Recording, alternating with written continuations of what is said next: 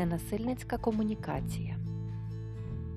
Те, чого я хочу в своєму житті, це співчуття, потік між мною та іншими людьми, що ґрунтується на взаємній сердечній віддачі. Маршал Розенберг. Ненасильницька комунікація. Емоційний шантаж. Якось я сказала одній людині, що хочу розійтись, а він у відповідь заявив, що збирається покінчити з життям. Дивовижно, але моєю реакцією був цілковитий внутрішній штиль, і вперше в мені відбувся невидимий розподіл де хто, де чий вибір, де чия відповідальність. У цій дивній ситуації мій стан уперше в житті був таким, яким я хотіла б бачити його завжди. Але життя брухливе, ми не прості створіння. Енергетичний синтез з іншими робить нас прекрасними чи потворними, але то все лише лейби на означення процесів, які ми мало розуміємо. Той стан чіткого розмежування де чи є, є моїм еталоном у стресовій ситуації, в ті миті, коли радять зупинитись і просто подихати, а тоді переключитися з реактивного стану на продуктивний, означити відчуття та потреби, свої та співрозмовника, і попрацювати над взаєморозумінням. Це початок ненасильницької комунікації, і, власне кажучи, стресова ситуація не мусить бути тригером для початку праці над нею. Потреба. Одного дня я змогла дати ім'я своїй релігії релігія потреби. І не здогадувалась, що хтось, як завжди, вже написав про це цілу книжку. На противагу звичному режиму спілкування для порозуміння, пошуку компромісів, маршал Розенберг запропонував ідентифіковувати потреби та задовільняти їх. Тобто, якщо у першому варіанті кожна сторона чимось жертвує, у другому кожна сторона задоволена. Для цього необхідно взяти на себе відповідальність за власні почуття, думки, слова та вчинки, висловлюватись чесно та отримувати інформацію з емпатією.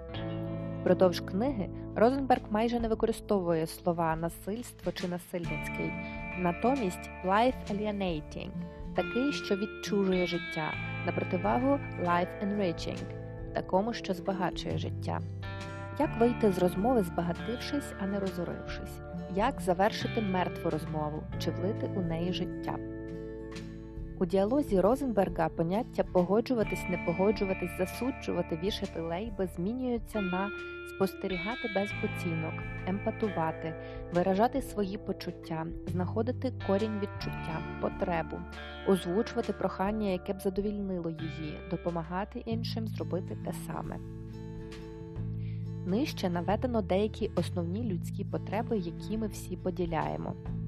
Автономність у виборі мрій, цілей, цінностей, у виборі плану для реалізації мрій, цілей, цінностей, святкування, святкувати творення життя та здійснення мрії, святкувати втрати, коханих, мрій тощо, траур, цілісність, справжність.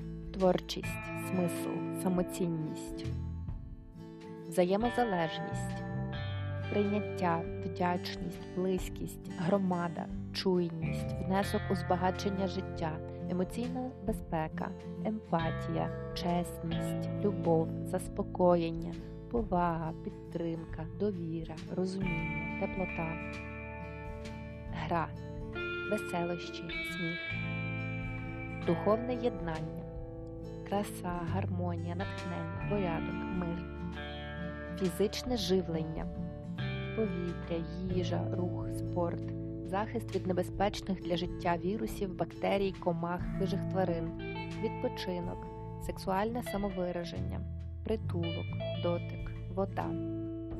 Ненасильницька комунікація означає бачити потребу поза емоціями.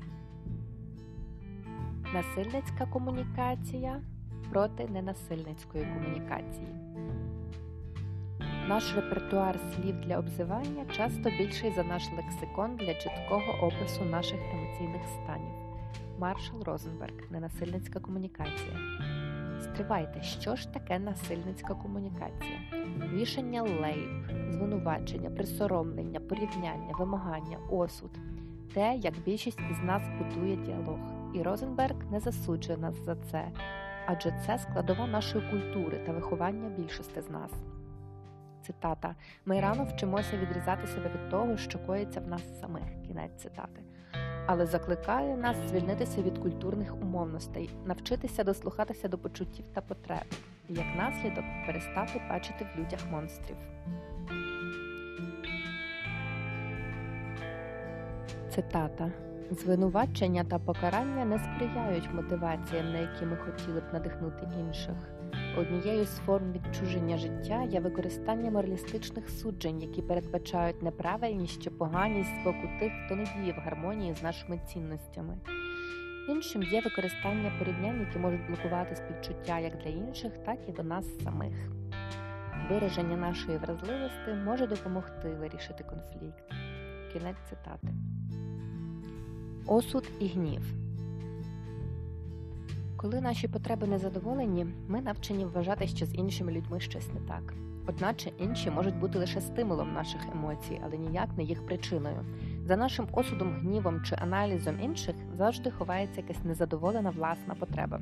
Змішуючи в одне наші спостереження та оцінку інших, ми зменшуємо ймовірність бути почутими, адже співрозмовник швидше за все почує критику і налаштується опозиційно. Так само людям важко почути наш біль після зливи обвинувачень, адже вони концентруються на власному почутті провини.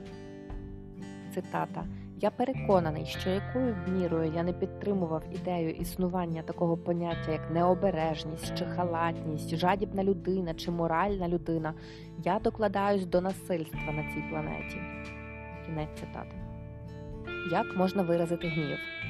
Зробити паузу, дихати, ідентифікувати наш осуд, неважливо стосовно себе чи інших, встановити зв'язок з нашими потребами, висловити свої почуття та незадоволені потреби. Емпатія.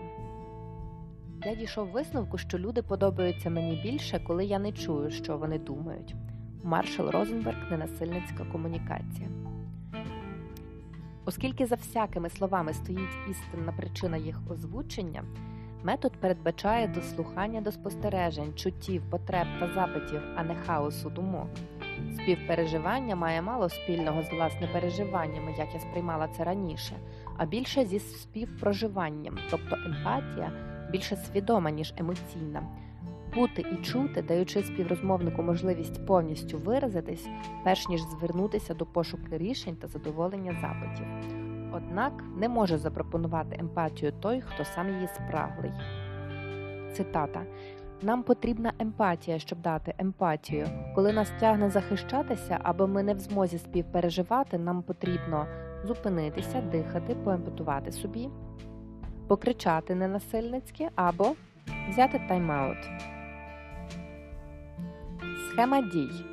Виразити власні потреби, знайти реальні потреби іншої людини, переконатися, що знайшли істинну потребу.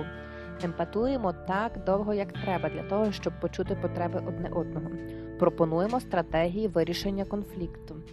Схема може виглядати по-іншому, в залежності від ситуації, але формула завжди приблизно однакова: спостереження, почуття, потреба, прохання. Цитата. Якою б не була ситуація, вирішення конфліктів передбачає всі принципи, які я окреслював раніше в цій книзі: спостереження, виявлення та вираження почуттів, встановлення зв'язку між почуттями та потребами та озвучення здійсненних прохань іншій людині з використанням чіткої, конкретної, позитивної мови дій. Кінець цитати.